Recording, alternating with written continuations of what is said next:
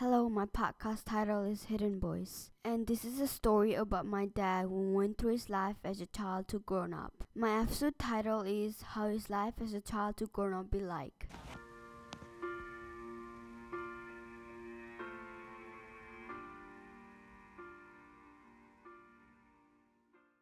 When my dad was only two years old, his mother died. Without his mother, it was hard for him.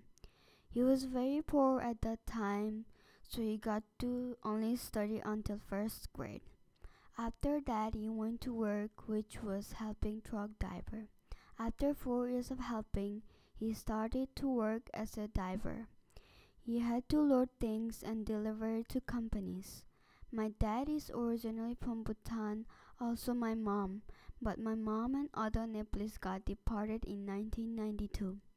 My dad brother was still in Nepal, so he went to visit. Then he fell in love with my mom and they got married in 1998. He took my mom and he stayed in India because my mom couldn't enter Bhutan. My dad stayed in India but worked in Bhutan. Bhutan government took my dad all documents because they found that my dad family law departed to Nepal.